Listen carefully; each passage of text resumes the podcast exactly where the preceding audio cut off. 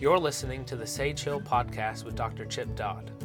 Sage Hill is a social impact organization that helps people see who they're made to be so they can do what they're made to do. Chip, good afternoon again. Hello, Phil. Here we are back in our little spot. Yes, sir. You know, I've gotten some texts from his previous podcast of people saying, please do not tell me where y'all are doing. People familiar with our building, yeah. They're saying, do not tell me where you're doing this. Uh-huh. I've already got a vision in my head. Oh, okay. Oh. Yeah. This is a new room compared to the... That's yeah. right. Mm-hmm. Not many people have seen this one. But, um, so we're going to talk about something today, the really, really common word, um, but there's a whole lot to it. It's actually part of the spiritual root system that we talk about a lot, and it's a word called hope. Yeah, I've heard you say this this statement. I've heard you say that people can become prisoners of hope rather than being liberated to hope. Yeah, that's a that's a big sentence. Yes, that's it's. Uh, you know, I'll end up saying some of these things that they actually it sounds like poetry, or uh, uh, calculus, or stupid. You know, Chip, that's kind of uh, poetry. Yeah, yeah, and. Uh, And I don't know hardly anyone that enjoyed poetry in high school, college, or is sitting around reading it. So I say, yeah, people would classify it, like you just said, as stupid. But uh, no, actually, it's a, it's a, a an amazing comment.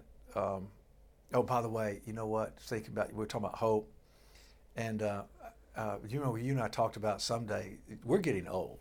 Yeah. I mean, I mean, older, uh-huh. and. Uh, um, Uh, we were talking about when we when we decide we're done with this, we're going to start Batman barbecue. Oh, it's going to happen. And uh, and we have a big cooker out in the woods and wear Batman suits. Yeah. It'd be greasy from smoking barbecue.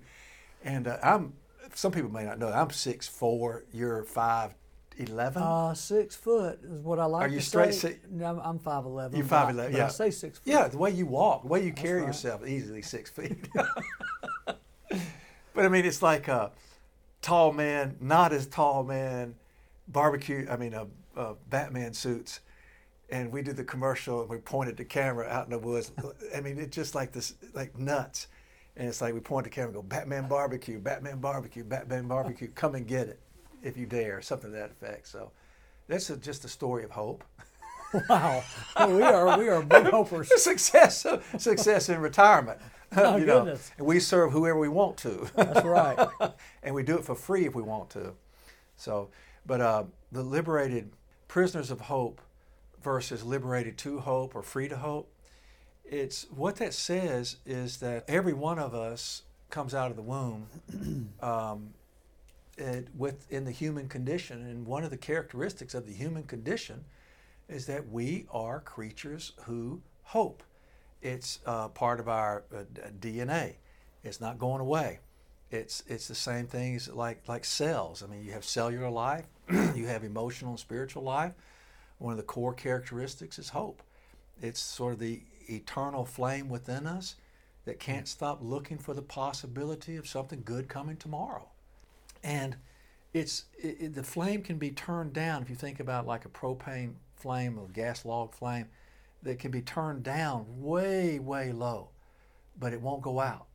Uh, there is sort of like it's, even though that flame runs into, say, one chimney, one fireplace, it's hooked up sort of like to the great engine mm. of hope, creation itself, the universe. And and human beings are incapable um, of not hoping. We can be in denial about it, numb to it, dissociated from it, anesthetized out of it, Uh, unconscious related to it, but it's in us. So that's what people would call hopeless, is what you just described. Yes. They're, Numb they're, to it, denial of it. Yeah, yeah. Or they will, uh, they continue to return to the logic that based upon experience that says there's no reason for me to hope. And what they're saying is based upon either some arcane philosophical processes or based upon their experiences in their lives, they say hope is foolish, mm-hmm. when actually hope does look foolish. Mm-hmm. Uh, but uh, regardless, it, it, based upon where you are with acceptance of hope, is whether or not you are a prisoner of it or you are liberated to do it. People who hate hope uh, because it renders them powerless to, to, to continue to dream. It renders them um, continuing to wish for a life that's better even than what they have, or wishing that the life they have would continue, even though we know it won't always like mm-hmm. we wish it would. So hope is that baseline denominator out of which everything is, is divided, you know. So it's it's easy, I think, for people, including me, to make hope um, more about the pleasantness of something rather than what you're talking about is painful. Yes, it is. Because hope's painful. Yeah, that is brilliant because, you know, if, if somebody actually really sits for a moment with hope, when you hope, and I hope for something, we're wishing or wanting or needing something we do not have. Mm-hmm. It's something that's not in our hands. And so when we hope, there's going to be a feeling that comes with it because life is full of paradox, possibilities, losses, failures, and, and receptions. I mean, getting things.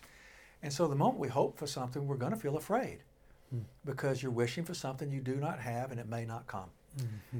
And so if a person isn't good at hoping, um, isn't able to take the risk of hoping, that is a person that usually is unable to know what to do with fear. They don't know that fear is a feeling that brings them to asking for help, that allows them to consider the consequences, that prepares them to practice for results, that uh, that uh, uh, recognizes uh, danger and, and is a cry out. So like like hope puts us in position to have to face fear. Fear puts us in a position to need to ask for help. Mm-hmm. I mean, so you can see how hope would be a hated thing mm-hmm. if you, you and I, and we have, both of us, have, if you've been through lots of loss, hope becomes the enemy. Yeah. And if you can't have hope, you're a prisoner of it because it is bigger than your ability to stop it, control it. You can't, if you put yourself to sleep, you miss your life. Mm. And so hope, if you hate it, despise it, it's going to make you have to spend your days putting yourself to sleep, being negative against it, shaming it, seeing yourself as foolish for having it, idiot, and those kinds of things. At the last time we were talking about this on the podcast, we were talking about living between five and five. Oh, yeah, that's right. He's trapped. Yes, exactly, because a person living between five and five has tried to reduce their life to, to not having to have pain. But look, you know, when we miss the pain, we miss also the celebration because, I mean, look, I mean, Luke grew up and left home. I mean, that's great, mm-hmm. your son, Luke. I mean, that's great. It's good. It's a mark of tremendous success. Uh, I mean, look, I know a woman whose son uh, died, and frankly, he died at his own hands. Mm. And um, I think we may have talked about this before, but Sonia and I saw her somewhere at a, a nursery, and she said, how are your children, how are your sons? Because our sons and he, their son, was they were contemporaries. And... Um, And we're saying something about, well, you know, my youngest son's having difficulty deciding, you know, what what he's going to do, you know, with his life. Mm-hmm. And the woman beautifully said, you know, great. I mean, mm-hmm. whatever he wants to do, he needs to do it. And that is a woman speaking out of uh, a level of pain it just can't go to. Oh. And, and this woman, and I know her, has faced what happened, and she was willing in her recognition of that loss to hope mm-hmm. for me and Sonia mm-hmm. to let William be liberated to go find his life because he has one. Do you know? Mm-hmm. And so she, even in spite of what's happened in her life, is not a prisoner of hope. Mm-hmm. Though every time she awakens to remembering her son, she has to have tremendous pain. Which gave you and Sonia access to her. You didn't have to be careful with her, didn't have to measure every right. word, right. didn't have to be hyper-vigilant mm-hmm. what you said and how you said it. Yes. Like her willingness to do her own pain. Yes. Her willingness to be able to hope, talking about William yes. with you two, yes. no one was a prisoner. And you know what, it, Phil, it sent a little bit of a, a, a sent a wake-up call mm-hmm. that, you know, a lot of us spend a great deal of time frankly, just obsessing or overly concerned about what our what career path our children are going to take. It's mm. it's more like they need to follow how they're created, and we need to trust that it will happen. Of course, we give them feedback and ideas and stuff like that, many of which they don't want. Mm-hmm. But we were talking about like hope. So, but Luke left home, mm-hmm. and thank God he was alive to do it. Mm-hmm. That was still a great loss. For sure. And yet it was a hope that had come to completion. Yeah. And now you have new hopes for him and new fears for him.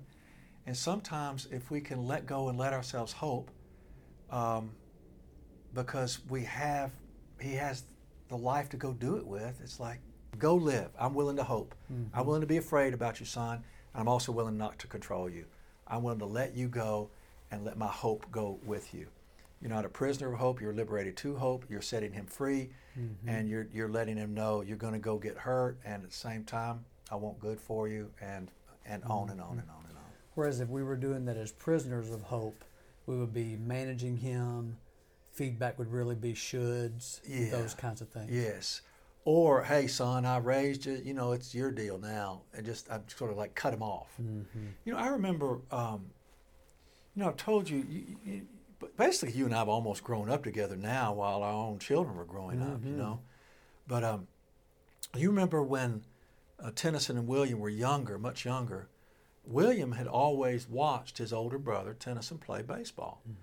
And even when they were little bitty, two years is a great distance in the early times of baseball. Mm-hmm. So I remember William hanging on the fence, uh, just s- screaming, uh, bust one, T-Bone, bust one. I can hear you know? you Yeah, yeah. And then always wanted to be on the side of the fence where his brother was. Mm-hmm.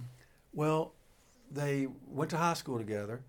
William's freshman year, he was on the team but didn't dress varsity. And I remember they, they were like number two in the nation at one point, and it was sort of a shoo-in that they would make it to the state and win it. But they didn't. They lost in the sub-state. And I remember William coming home. He was so furious. Like I, I could have, I could have helped them. They needed to address me. I could have helped them. That didn't have to happen. And, and it was that pain of like I wanted to be with my brother and I didn't get to. And this is horrible. And what do I got to do to get there next year? And I want to make sure my brother. And he went through this whole uh, story, a whole uh, expression. Well, the following spring they actually did dress out. The season started, second or third game. Uh, William's getting to do what he'd been dreaming of since he clinged on, you know, was clinging on that fence. And um, second game, William gets a hit between, uh, I believe, short and third. I, you know, watched him running down to first base, realized something was wrong, and realized he barely made it to first. And as soon as he got there, it was really obvious, like, like something. He got hurt. I thought, well, maybe you know, hamstring a little bit, sort of tight, or ankle. Turns out they had to walk him to the dugout, and he had torn a hip flexor, torn a muscle off his hip. And um, the doctor said three weeks, three weeks turned into six weeks, and he's wondering what in the world his hope was for. Mm-hmm. What what was I thinking? What was I doing? And this is a sixteen-year-old man-child, you know, kid. But he and I were driving into the driveway one night after church. And uh, he'd been a youth group, and he he was really into the third, fourth week of this thing. And he was saying, you know what? All everybody's telling me is that it's going to be okay. It's going to be okay. It's going to be okay. Hey, it's going to be okay. Hmm. If they even ask about it, and I don't want to talk about it anyway, but but they say these things. And you know what? I'm sick of hearing it. And I'm sick of people telling me they're praying for me and how it's going to be okay. They don't know if it's going to be okay, and it's not okay. Hmm. And then he said, if God did this, then God is mean. If the devil did this and God couldn't do anything about it, then what controls the world? And he said, and then if God didn't even know it happened, then what good is God in the first place? And he just outpouring. Great. I'm pulling into the driveway and I'm thinking, good night. These are all great questions. Uh-huh. And you're saying them and I don't have answers for you. And I'd like to kind of say, now, son, you know, give him the, you know, it's your problem when you decide to hope on these things, these things happen, you know, get used to it. But I said nothing because honestly, I didn't have anything to say. I was, um, he was asking the hard questions, just like you said. He sure was. Well, he got out of the truck. Well, I had a truck at the time. He got out of the truck and slammed the door, walked to his car, which he called the Beagle. It was a Buick Regal Remember, you and I went. You and yes. I went to buy it, and we're driving it home. It was like it was scary to get it home. Yes. We all, it was like a what sixteen hundred dollars. I mean, it was not expensive. Uh, no. Yeah, but he went and locked his car, and I, I remember thinking, watching him, like, why are you locking your car? Nobody's going to take it, and there's nothing in it. You know, so I think he just wanted something to do. Slammed the door. And the beauty of this metaphor is amazing because hanging off our garage is a, a shielded, covered light, which forms a, which would be a circle, forms a semicircle coming out from the garage wall. Mm-hmm. And he was walking from the dark into the light, and I was walking from the light towards the dark. Mm. And literally, he, he and I were standing right on the edge of the light and the dark. Wow. When I walked up to him. I, I just remembered that. What a... They call it coincidences, and I think it's the art of life happening to us all the time, mm-hmm. if we have eyes to see. Mm-hmm. But he said, Dad, um, look, you know, I, I didn't mean a lot of those things I said, but I know you can hear them. Mm-hmm. I know you're not going to freak out. I know you can. I know you can hear me say them. Mm-hmm. You're not going to run off, kind of thing. And I said, well, no, William, I'm not. Um, and that's kind of all I've got to give you. It's like I don't know the answers to really any of your questions because I think you're talking about pain and you're talking about hope and you're talking about grief. And I remember put my hand on his head, had a burr head, a baseball haircut, and um, well, not that it's a baseball haircut, but I mean, just had a you know athletic cut, and and uh, I said, I, I just know I'm going to be with you in it. Mm. That there it is. I'm going to be with you in this. Your freedom to hope, the years that have come. You're risking doing it. You're not going to be a prisoner of it. It's in you to have to deal with. Mm-hmm. I'm going to walk you with you while you keep doing it if you dare. Uh, because I, I had been a prisoner of hope. You've been a prisoner of hope. You For and sure. I are both liberated to take the risk of, of having it. And it has its benefits. But there's a price to pay. It is uh, a willingness to return to living life on life's terms and living in some some grief. You know? And that is such a great illustration of a whole lot of stuff. You know, mine's going a million directions. It is a what he was doing. He had this longing inside of him. Uh-huh. We talk about the spiritual root system that, you know, uh-huh. recognize those longings leads right into this thing called hope. And it seems, it seems counterintuitive. It really isn't, but it seems counterintuitive that a, a kid kind of blasting out those kinds of questions mm-hmm. is really him hoping. Yes. But it was. Yes, it really was hoping. And you know what? His willingness to hope in that, because it was, it, it turned out even more amazing, the willingness to press in, because he finally was allowed to dress. And I remember the trainer, great, great man, loving man, loved both my sons. I was so grateful. You know, it's a wonderful thing when somebody outside the family loves your children. Mm-hmm. Isn't that a mm. an incredible thing? Oh, it gives goodness. Them love. I, it's the most amazing gratitude. Uh-huh. But uh, told him he could dress, mm-hmm. but uh, but William, you can only go eighty percent. I remember thinking, there's, and the trainer said to me, "Look, I know he's going one hundred. We all know it." And it it was, he had had to wait long enough, and I'm telling you, when they joined together, it was they, they lit up with fire. You know, it was uh, mm-hmm. when they finally got to be together. And I tell you, Phil, that hoping, because the following year, uh, Tennyson had moved on to college, and uh, the beginning, uh, before Christmas, uh, William was diagnosed with a spinal tumor, mm-hmm. so uh, on his spinal cord. And um, him walking through that, the fear of that, um, and very dangerous time. You were there at the surgery. I was very mm-hmm. grateful for that.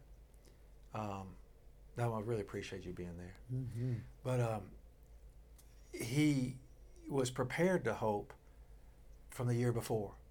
Yeah. Was not a prisoner of hope, capable of hoping. And I remember when uh, uh, they took him away from, really from me and Sonia, but when they took him away from Sonia, her her groaning, I remember it was a groan. It was an, an like an, an, an animal. I mm-hmm. mean, groan. It's like, oh, just... And, you know, she started crying, and William was gone. And, you know, what was amazing was the first thing uh, he, when he awakened, was re- re- coming out of uh, anesthesia, he uh, he said, uh, they told him he was okay, you're okay, You're going to be okay. Um, it was an ependymoma, which was ended up being a benign spinal tumor on the spinal cord, and did a great job of getting it off. But after he found that he was okay, he said, good. And then he said, how's my mama? Wow. How about that? Yeah. And then um, after he found he was okay, he said, good, because I was so scared. Mm. You know, it was really beautiful. I mean, mm. I mean, it's horrible, but I'm glad I was I was able to be there. Yeah. And it's everything we don't want to hope. Uh-huh. Everything. So, you know, God, taking the risk of hoping, having somebody with us in the midst of these great griefs we have related to it, and then allows us to have the strength to keep hoping in the midst of all we have to walk through to in life's multiple transitions. This is Stephen James, the Executive Director of Sage Hill Counseling. Thanks for listening to the Sage Hill Podcast with Doctor Chip Dodd. Sometimes in life, we get stuck or blocked or reach an impasse. At times like these, an intensive short-term therapy can help you overcome what's keeping you from the growth and changes you desire. At Sage Hill Counseling, we offer therapeutic intensives to help couples gain new momentum in their recovery process. If you want to find out more, please visit sage hill counseling dot com.